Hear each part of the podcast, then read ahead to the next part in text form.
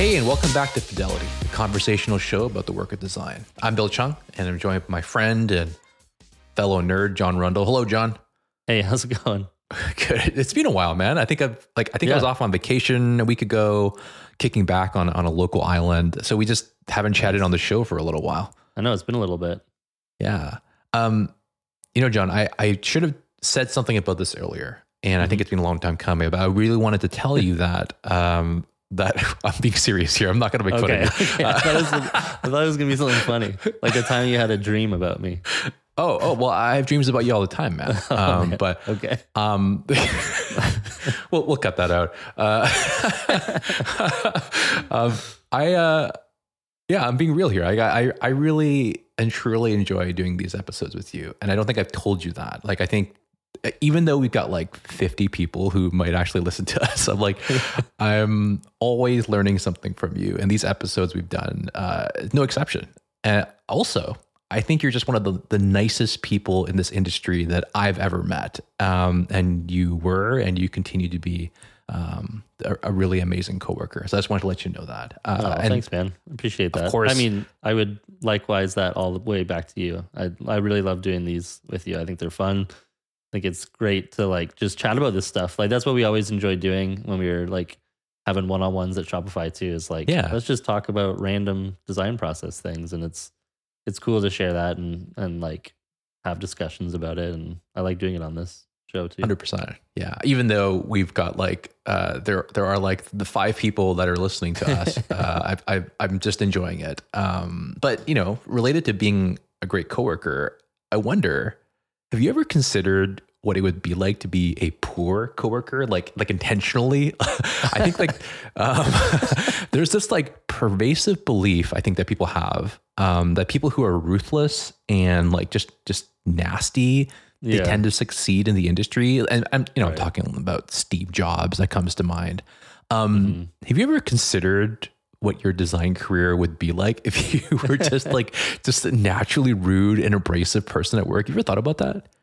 I don't know. Not really. Like I feel like it uh, it'd be hard to do that if you're not like naturally like that. I don't know. Or Mm, intentionally do so. that. I don't know. Yeah, yeah. Well, I mean, has anyone ever told you that when you were growing up that like, you know, you've got to like take take life by the balls and like, you know, uh, make it your own, right? Like and I think like uh, like like my my dad would tell me that. He's like, Oh, you got to stop being a nice guy. You've got to get into work and just like, you know, like that whole Mhm. trope of like you go to jail and you find the biggest guy in jail and you beat him up and like that's how right. you like determine who's the boss.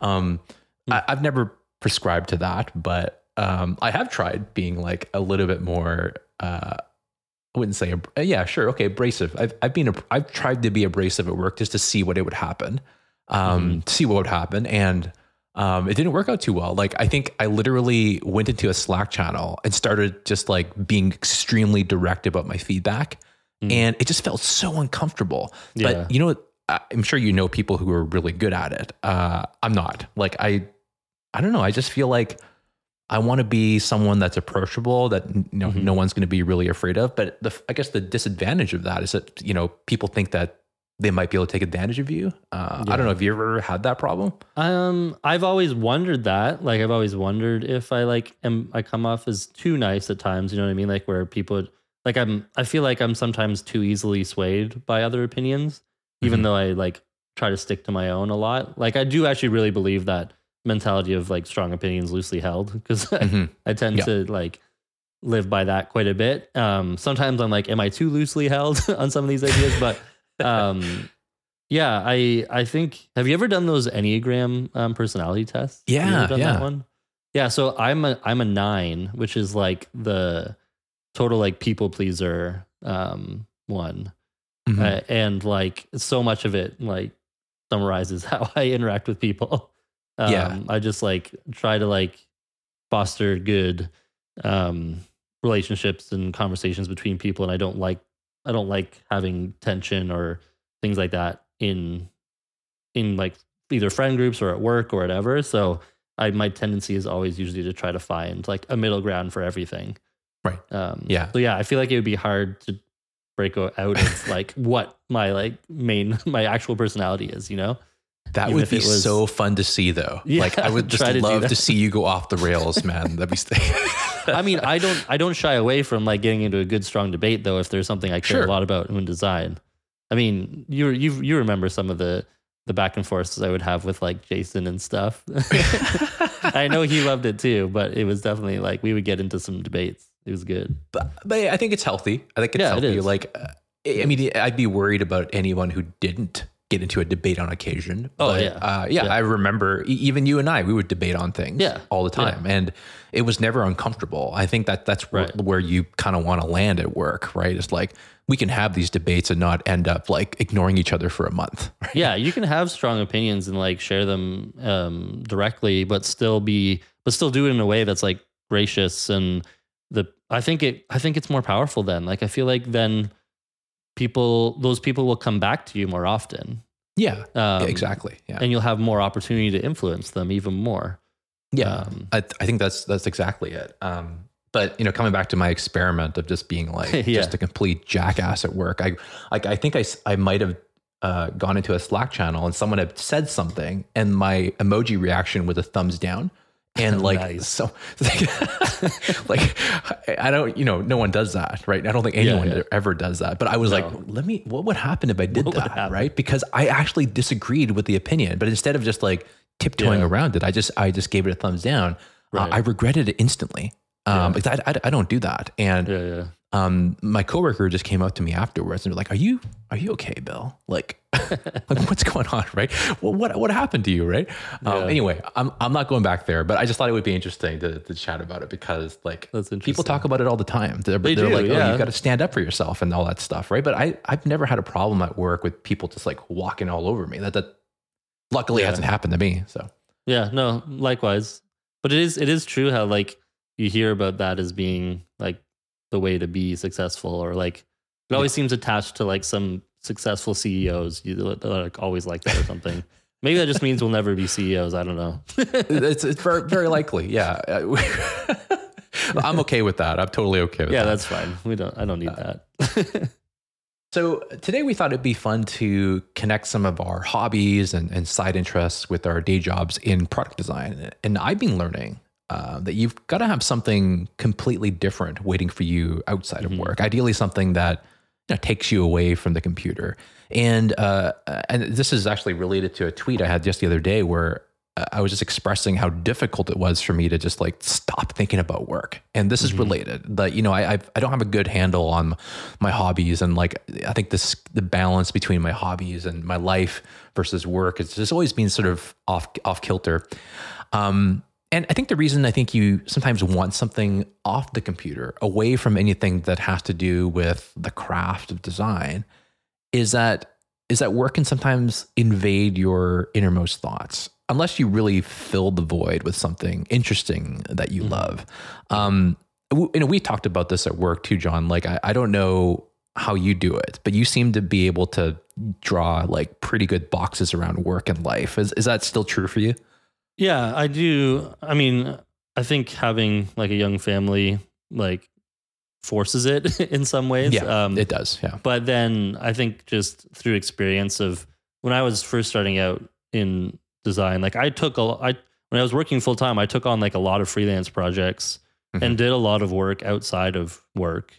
Um, and I really enjoyed it, but I I just like I found that there were certain points where I was taking on too much and it got Sure. like more stressful or I wasn't able to do maybe some of the hobbies that I also enjoyed doing Mhm. that I just kind of slowly worked on um, creating those like more uh, strong boxes around the different spaces and and like really keeping work at work as much as I can. I mean, it's hard Mhm. to like, especially when you're like working on something kind of fun and you you're thinking about it in the evening anyways, um, Yeah. even if you're not working on it. But True. um, trying to reduce that to just the times when it's actually in like it's in my mind that stuff's okay if it's something that you're actually really excited about it's less Mhm. okay if it's you you're worrying about something that is more stressful than it is exciting then Right. that's when it leaks into like maybe a bit more unhealthy or not good for you to like be in that mentality whereas like i think it's okay to to get excited about something that you really want to work on and then like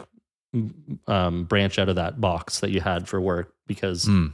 in those times that can be where you you get a lot of great inspiration and actually enjoy the work a lot more. But Mm. reducing the Mhm. stress aspect of it, I think, is the important piece. Th- That's a really good distinction because I mean I, I- I've always been uh, so binary in my thinking. Like you know I'm I'm thinking about work or I'm not thinking about work, but Right. there are parts of it that I I truly do love. Like maybe there's an exciting like uh, workshop that I'm going to attend, um, or or maybe you know someone at work is going to be teaching me something new. Like those things I get excited about and I think about those things, but Mhm. I don't want to be thinking about oh that really stressful meeting I have to attend or a really Yeah. dreadful like one on one where I know it's going to get tense. Like thinking about that is just it- that's a that's a different level Yeah. of anxiety. I think so. Yeah, I think that's a good distinction. Um, not entirely bad to think about work as long as it's the right parts of work. Yeah. right? Exactly. Um, no, I can think of a couple things that uh, that has this effect of like filling that void of work for me. Um, I know you do too, Jon. And uh, how, how about you kick us off? I, I know, like, what Sure. keeps you busy outside of work? Yeah, I mean, for me, uh, I've always been really close to or really enjoyed uh, playing sports um, since Mhm. I was a kid. Um, played a lot of like, oh, hockey's always been there. Um, I played like high level um, competitive hockey for many, many years. Um, like I remember, remember back in my high school days, like playing both like competitive travel hockey as well as playing for my high school team Mm. and doing I was probably on the ice like a good seven to eight times a week. Um, Wow. Because like some days it'd be twice in a day kind of thing. Because with high school Yeah. hockey, you'd like play in the afternoon and then again for my other team in the evening. And so I, but I always like look really fondly back on those times. Like I just I really enjoyed those years of playing that much um, and playing at like a high level um, and really enjoying it. And then like I've always kind of filled in around hockey with other sports. Like when it's not winter time, like a, when I was younger, it was a lot of baseball, um, basketball at times, and then now as I'm older and my my knee hurts me too much when I play baseball. Oh, no. I uh, I play I do way more golf now. I've gotten like huge into golf, um, and I just I enjoy it a lot. So I, I find Yeah. like there's there's the two aspects for me with sports. It's like the one of of disconnecting from work. Like I love I still play pickup hockey in the um in the winter. So like Tuesday nights I'm back up into it and it's like a nice Mm. way to get out of the house and and totally disconnect and be like doing something completely different, getting Yep. exercise, which is always helpful when we sit at Oh, a yeah. desk for most of the day. Um or in the summer like getting out for early rounds of golf and stuff like that. It's just I, I actually love doing that right before work if I can. Like I usually Mm. try to do a, a quick nine holes or something before work. And I, I find Wow. I'm actually those days I actually feel more creative. I think just because of like I've just started my my day in a way that like is I, I'm having fun. I'm enjoying something. It's like challenging me, Yeah. um, and then it kind of gets me in a good headspace for for work, which is cool.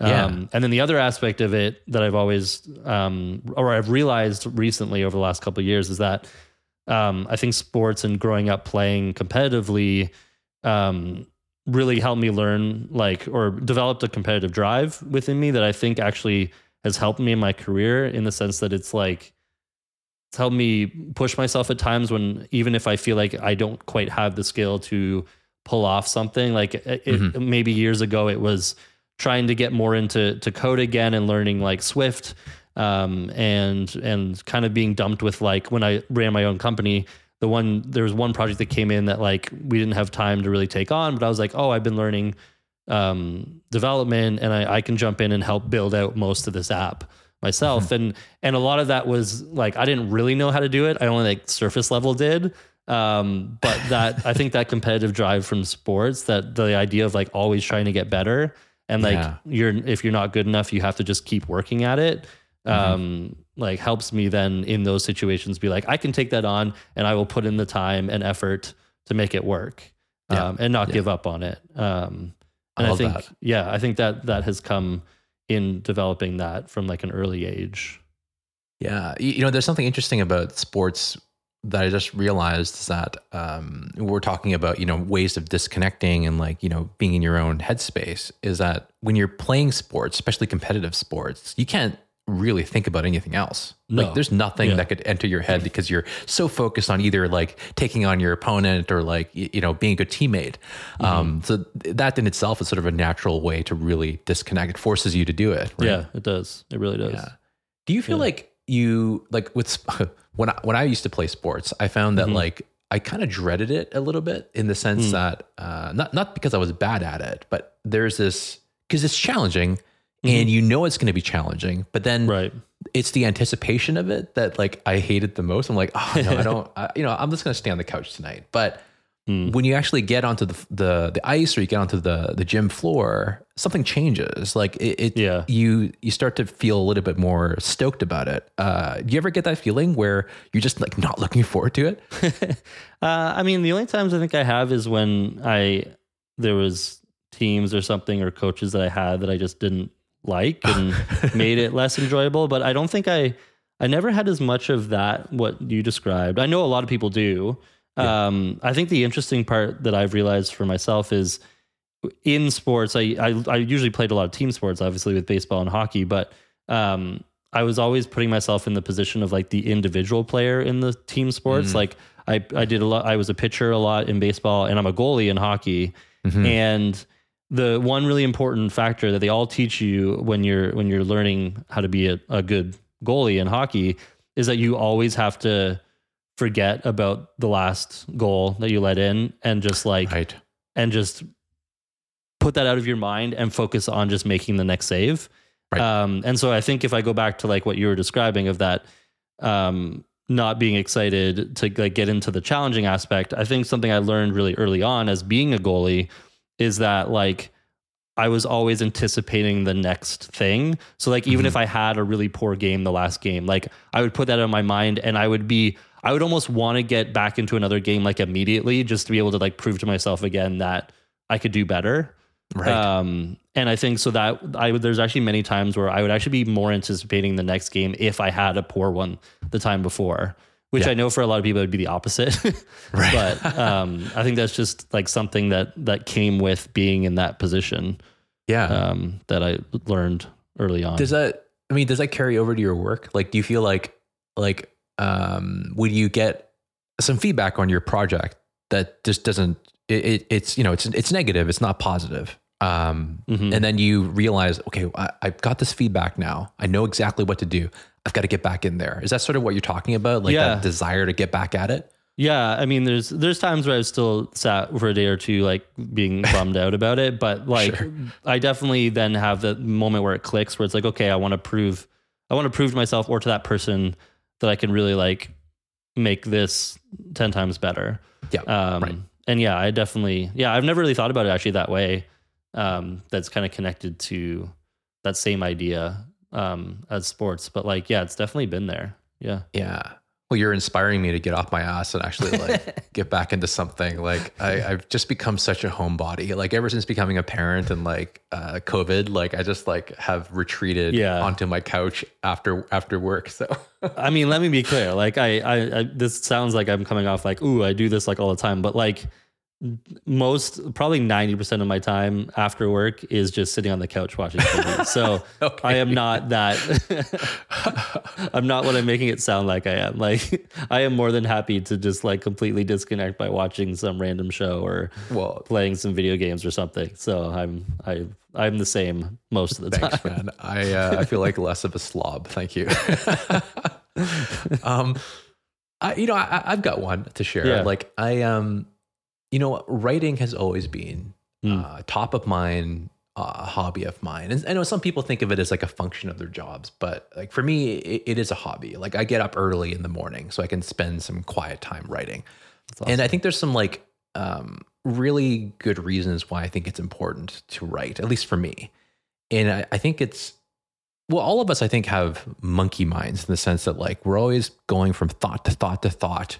Um, Mhm. and we're always thinking about either work or life or, or money or sports or whatever. We're just we're just going from interest to interest. And I think that when I s- try to stop and attempt to articulate my innermost thoughts into words, it's it that's when I first realized how little or how much I know about something. So I don't know if you ever tried it. Like when you're like preparing to do a presentation at work and you start writing about the project, you you're like, wait a second, I actually don't know what that metric is. I don't know why we're doing something. So you go back into the research or the the dashboard, then you, you find out. And I find that writing is that exercise that just forces me to really understand something. Um, and nine times out of ten, when I start writing about something, I realize I don't know jack about this. So I've got to go back and and keep learning about it and I think writing also has this effect of being able to like test your knowledge, knowledge about something, as I was saying. And like, I think mm-hmm. testing yourself, that's like the most effective way of learning something when you yeah. test yourself on your understanding. So when I need to learn something, I'll start by writing about it, even if I don't know anything about it. And then I go and learn something. And then I write about it some more. And then I kind of rinse and repeat. And I find writing has this effect of, of, of one, making my thoughts on something a little bit more concise, a little bit more well formed. And then mm-hmm. the other part is just like just forces me to learn because I'm I think humans always think they know a lot about something, but then when yeah. you actually like try to describe it, like, oh wait, I don't know jack about this, which is like, right. like I said, nine times out of ten, it's like, ah, man, I don't know anything about this. So um, I, I, do enjoy it for that. Also, you know, it's a great excuse to just be like really quiet in the morning and just like yeah. be alone with your thoughts. Um, some people don't like that because you know the thoughts turn to dark places. Uh, mine mm-hmm. sometimes mm-hmm. do as well, but it has really paid off in terms of like my design career. So it's like making a habit cool. of writing. Uh, I'm just like being with my own thoughts, if that makes sense. Does yeah. That, do you? Does that make sense? You, yeah. Do you? Uh, do you write just about like? Work related things or do you write about other stuff? Well, right, I'm writing a book right now. Um, oh, nice. It's a, it's a book uh, addressed to my son, and it's just basically a bunch of letters about the things that I've learned. Um, I was actually pretty That's inspired awesome. by Julie Zhou, who who wrote um, uh, "Making of a Manager," and oh, yeah. in yeah. in her introduction, she said something interesting. She said that she'll never have the perspective that she has right now. And even though she's not like, mm. she admitted to not being the most seasoned manager, she said that like, why why isn't this perspective valid? Because sure, I can I might come back and, and look at this book and be like, no, it's it's not valid anymore. My thoughts have changed, and that's okay. And I think like that's the, the approach I'm taking for my son is just like you know I'm writing about my perspective of, of who I am right now, Mm-hmm. And I'm sure that one day when I'm dust in the ground, he's going to appreciate the fact that I, wrote something, even though he disagrees with it. Right. that's cool. I mean, like that's, it's really inspiring to me because like I've always, I think writing's been the one area that I've always really struggled with. Like mm. anytime I've, I've always wanted to be the person who writes maybe a bit more like blog posts or like share um, a lot of what's in my head when it comes to either design sure. or other things. And I find it really hard to do. Like I just it's not natural for me and I it's something I've always like wanted to be better at or wanted to do more often, but just I think because I've struggled at it, I've never really put in the time or effort to try to do better. Yeah. Um, or make it more of a habit, but it's it's cool to hear you talk about it in that way and use it as a especially like using it as a form to kind of like capture your opinions or perspective on things in a moment. Um, mm-hmm because I feel like there's so many times I've looked back at like roles I've been in or whatever where I'm like, I can probably draw on some of my perspective from that time, like just in my head. Um, mm-hmm. Um, but there's a lot that I probably am missing that I probably that I wish I would have had somewhere captured. Um, sure, I just don't have. That's really. I think cool. you're probably a better writer than you think because I I do remember at work you being you leaving a a plethora of comments on my doc. So I think you're probably a lot better than you think you are. fair, fair. I mean, I can leave like one off things. It's just like trying to articulate it all together in a place that is more, I don't know, more structured. Yeah. yeah. I know I know I can do it. I think it's just like it's it's hard for me. It doesn't come natural. Sure. So I tend to I tend to avoid it. Yeah. Um, yeah. You're gonna write this this epic uh, novel of the design hero that names all his layers. That's there coming. you go. Yeah. That's what I'm going to do. I'm going to write a whole book about naming layers. all right. Well, what's what's next on your list, man? Um, next for me is uh, coffee. Um, I've become Ooh. really, I've become one of those like extreme coffee nerds that just b- spends way too much money on coffee equipment. Has like a subscription to freshly roasted coffee beans that come into Uh-huh. my house like every couple weeks, and uh, it takes me like ten minutes to make a cup of coffee, much to my wife's chagrin. Uh, she's like, she's like, can't we just have one of those like classic coffee makers where you could just throw on a pot for 10 like when we have especially when we have people over i'm like over there and like for like 10 minutes making some chemex like pour over coffee um for people who probably don't always necessarily appreciate that level Sure, versus yeah. something else but What a good host, I- though. I love it. I love it though. Like I just there's something about the I've I've really recently too gotten more into understanding what makes coffee taste good or like the different like um flavor notes and stuff that come out of coffee and how Mhm. complex it can be and um I I I spent a little too much money on a new espresso machine a few a Oh, months or two right. ago. I probably have just as much money in my coffee equipment as I have in like laptops and stuff, which is saying something.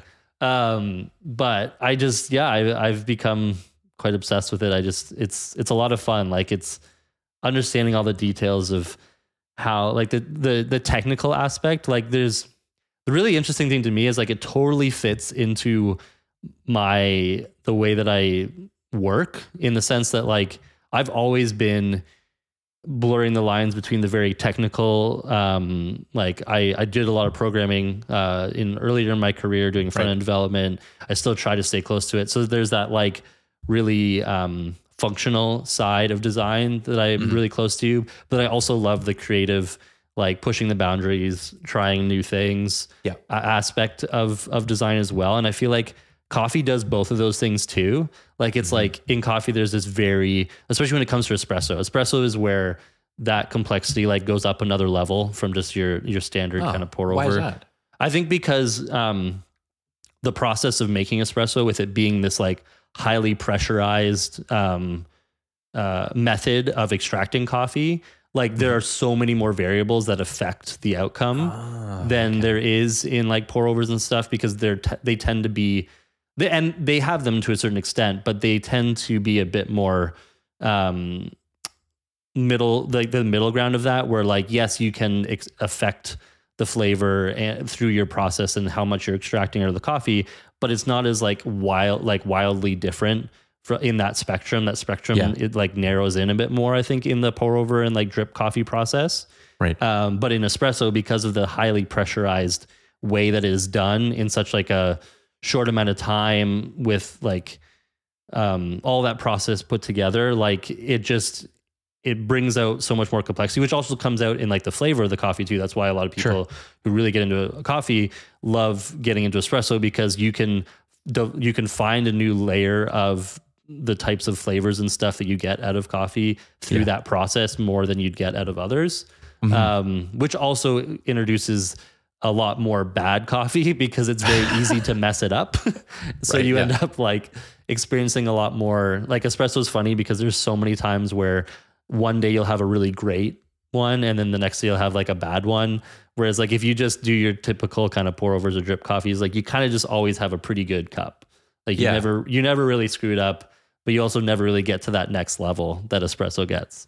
That's Um, fascinating. Like, so okay, like I, I need that- to that's the that's the technical side of it too and Yeah. then there's like the creative aspect of like um understanding like flavors and stuff like that that feels like it taps into the creative brain so that's where i i just see that parallel to like design or or the way that i think about design which is interesting Yeah, I, I've got to ask. Like, yeah maybe you've already answered this, but like, what is more important to you? Is it the actual act of pulling the perfect shot, or is it the taste of the shot itself? Like, what what's the goal here? Like, Hmm. are you like, is is it just about perfecting the technique, or are they just like playing off each other? I think it's both. Like I think it's Hmm. totally both. Like there I really enjoy the process of of doing all the different steps to make it as good as possible. Mhm. Um and like the manual labor that goes into it. Um and like timing it and like weighing it all and just being like really trying to narrow in on getting those those details and values all perfect. I really enjoy that part of the process. But then there's like I think the tasting it afterwards is like the cherry on top where you're just like, yes, like this tasted this turned out great. Um, I enjoyed the process along the way. And so it like it's I don't know, it feels like that thing where, that people always talk about when it's like you enjoy something that you handcrafted more because you put in the effort to make it. Like Yeah. you did the work. So that, that's what I like about making espresso because it's like it Yeah. is work. It does take time. It does take effort, but then like it it it pays off Yeah. um, at yeah. the end. Man, okay. So from this conversation, you've inspired me to like get my ass off the couch and play sports again. And then um, now I'm thinking I need to spend three grand on an espresso machine. Like, No, you can Um, start. You can start way cheaper than that. Oh yeah, okay. yeah, you got to get your feet wet first. You got to get understand the basics, and then and then work your way up to expensive yeah, that's, that's fair. But we we were just talking about this before we started the show. Like, why do designers seem to be obsessed with coffee? Like, what, is Yeah. it what you? I think you just maybe you just described the answer. I It's might like yeah, there is a craft of it, and like There is, yeah. Mm-hmm. i- there's there's an art and science to it, right? Um, but I, I wonder because every resume I've seen from like a designer's like, oh, I'm like fueled by caffeine. I'm just like I'm Yeah, yeah. obsessed with coffee, right? I mean, I, I love coffee too, man. Like I I drink I just drink a lot of it. I'm not good at making it like you are. I'm just like I will just drink it. Um, Right. uh, but I don't think I've ever been obsessed with like pulling the shot properly and like Mhm. testing the nuances of the shot. But now I'm- I'm getting inspired. Uh, nice. Nice. What a curse, man. Yeah. I, I, I, there's a lot of evenings where I spend like way too much time just watching YouTube videos of people explaining how to like Oh, really yeah. understand the layers of how to make it better and all that Who- who's stuff. that guy? Um, he's on. Is it Hoffmann? Is that? Yeah, James Hoffmann. Yeah. Oh, yeah, His yeah. stuff's great. He goes like so deep um, Right. in like the science of it all, and it's really interesting. I I- think I love his that's videos. that's one of those ways that I like definitely help disconnect from work. Is like if I'm Yeah. just going down into that rabbit hole of of coffee is fun. Yeah, yeah. I mean, does your wife care about your coffee? Like, does, does she like taste it and be like, oh yeah, that that's much better? Yeah, so actually, funny enough, like since we had kids, um, she actually drank a fair amount of coffee like before we had kids, and then when she got pregnant, like it, she got got totally turned off by it for some reason. Oh. Like you know how there's just some like sometimes that happens, right? Where you, your flavor profile like changes, and you're just like, ah, that thing I liked, I don't really. And she still will have the occasional, but she's not really as much into it anymore as she used to be. Oh, um, which is pretty funny that I've just gone even further down that path. So it's just really me making them for myself all the time. you're you're just doubling down. Yeah, yeah, yeah. Um, I I have a, a, super nerdy hobby. Uh, it's probably a lot nerdier than than coffee. Coffee is like I, coffee seems like a really sexy. Yeah, uh, that's true. It's like the, the approachable one. It's like it's it's okay if you're obsessed with it because so many people seem to be. Yeah, yeah, and you know you drink it and you have the caffeine boost, and it's very practical, right? Like I have Mm-hmm. several impractical hobbies. um, mechanical keyboards, like because I write a lot, I I'm quite picky about Mm, yeah, like yeah. you know how the key press is. So mechanical keyboards. Uh, uh, if, if you're not aware, um, mechanical keyboards as a hobby are where people uh, buy the case and they'll buy like the actual like plate that the key caps sit on, the switches that actually actuate the uh, the, the key press, um, and then they'll go so far as like taking those switches, um, which you might buy uh, off a specialist, and then you take those switches apart and you actually lubricate the components inside each switch, and you do that for every single key, and that can take hours. And I think I remember um, in the depths of winter, just like sitting in my office at night for hours, like about two or three hours, just taking switches apart, lubricating the subsequent components, and then reassembling them.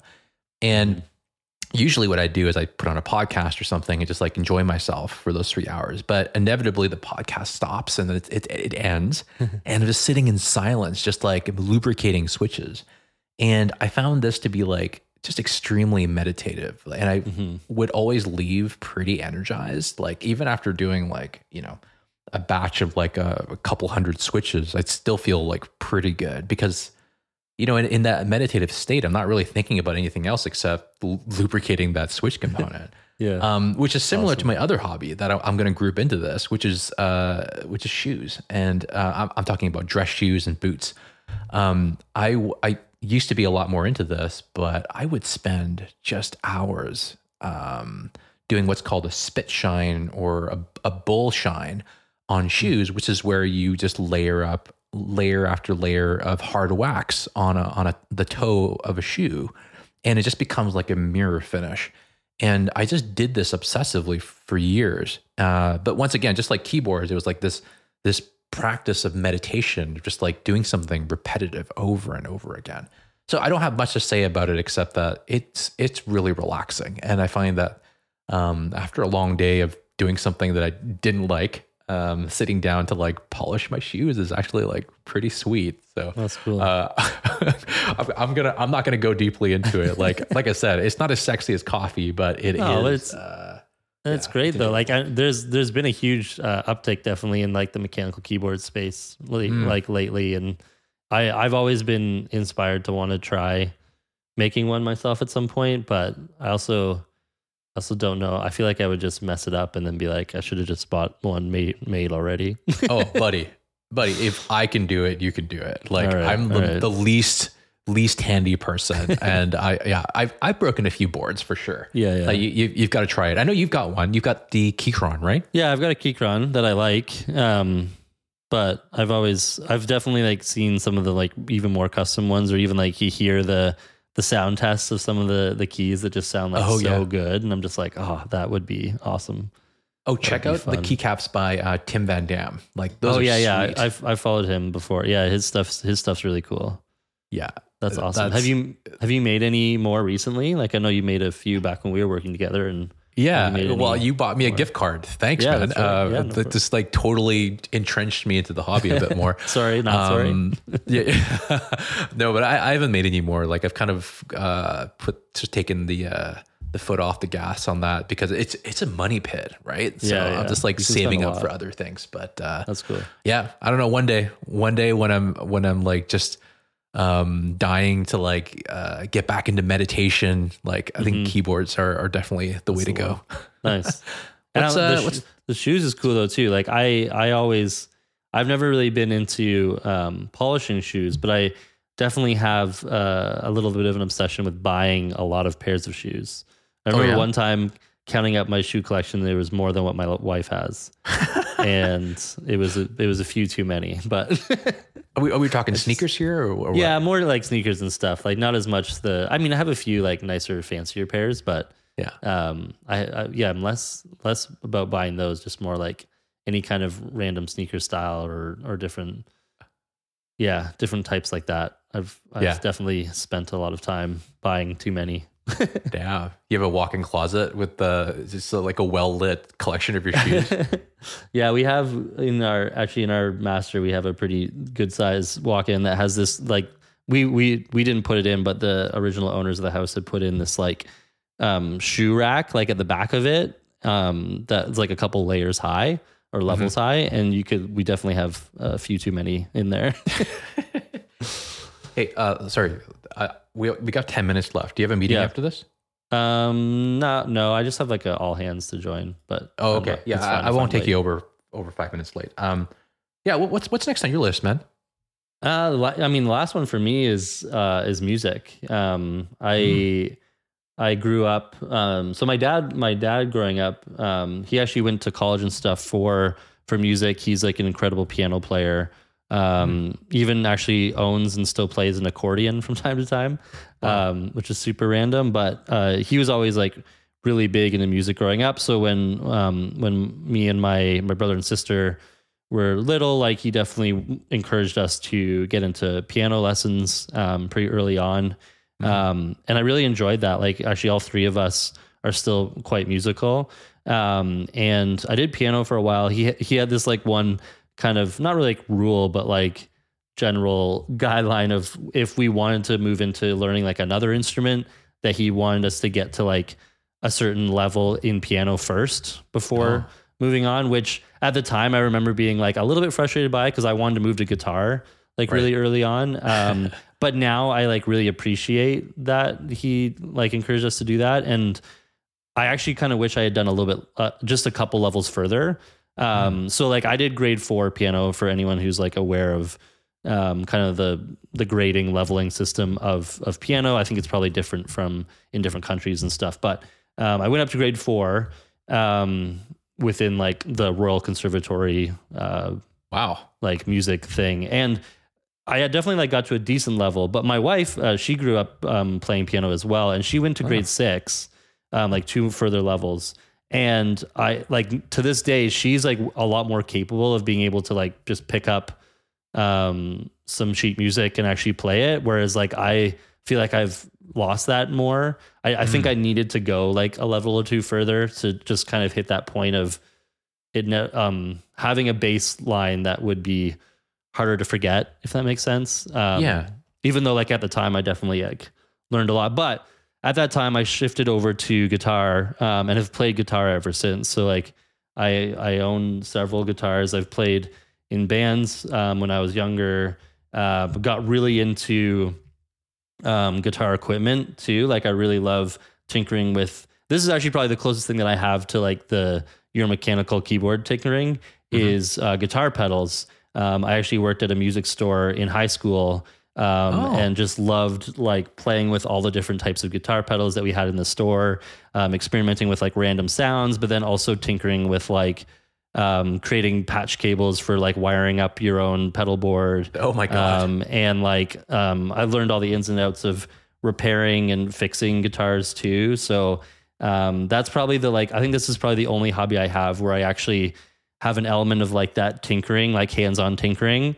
Yeah. Um, because all the other ones I I tend to shy away from that. Like I'm I'm not a repetitive task person. Like I actually get um, more frustrated by repetitive tasks than than not. And I I can never really get to like the meditative state because I know so many people love that. And like even what you were describing, I was like, oh, I wish I could get there, but I just like I always just feel like there's a faster way.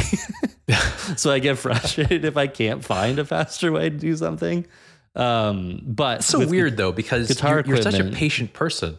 yeah, but uh, it's yeah, it's weird. It I think it I don't know if it comes a bit from programming background too of like Uh, I I would I'm that mentality of like we should be we should be able to write a script for this. like I'm that like I have that mentality when it comes to repetitive tasks. huh. Um so yeah, like even even in design, I feel like that's why my my Figma files sometimes are like light with a thousand different explorations because I'm just like, Yeah. oh, I've already figured that out. I don't need to do another like five of that. Um, I don't know. Maybe that explains something. Who knows? yeah. Um, but yeah, so so music's been. I I actually did uh, tuba in high school. I played in concert band all Wow. through uh, high school and and loved that. Um, and yeah, I've just I, I find for me anytime I'm like stressed or feeling like I do need to like completely disconnect, even during the middle of the day, like when it's not an opportunity for me to like go play sports or something like that, I'll just grab my guitar for, for a couple minutes. Um, and it's just a good way to like uh, it actually doesn't make me stop thinking, but it actually helps me just like refocus. Um, cause I can play without having to think about what I'm playing. Yeah. Um, but it just like helps me focus in on like one thing.